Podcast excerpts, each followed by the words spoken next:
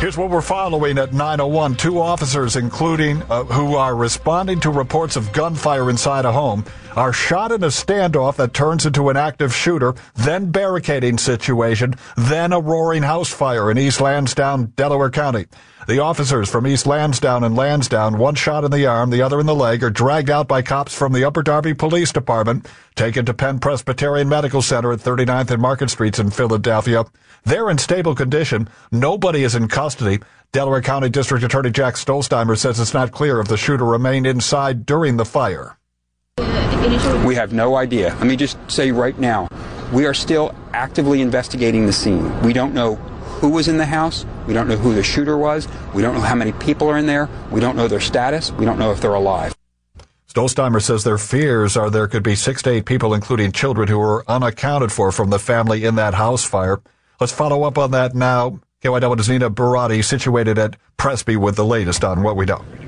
Hey there, Steve. Yeah, there's a lot of layers here to this investigation. What we do know now that uh, originally these two police officers who were shot during this response are going to be okay. So now uh, that we know this, the concern has been switched over to these unaccounted people who may have been inside of the house. District Attorney uh, has uh, made another uh, brief uh, mention about this stuff. He says that uh, they know that there were a lot of people potentially living in this house. So now um, the fear is that there's at least six to eight people um, from this family who is unaccounted for. Our fears are maybe multiple people inside that home uh, who have who have died.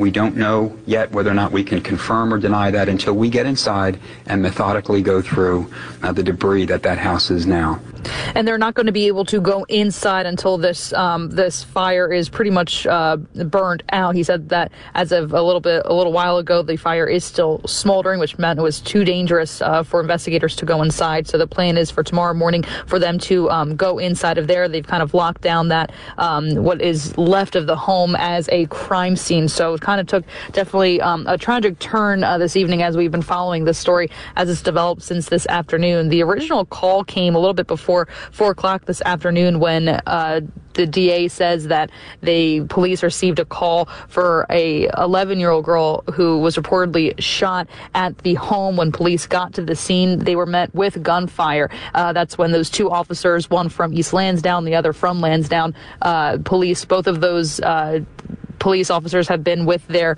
uh, police departments for about 20 years. Both of them, the DA says, was shot once and taken to the hospital here where they are still recovering. They're here with their families, and he said that they are expected to be okay. So now, as I said, Steve, the uh, conversation around this investigation switches to what went on uh, inside the house to, during this and uh, with the fire and what's left inside. And again, as Nina's pointed out, we won't find out until the morning.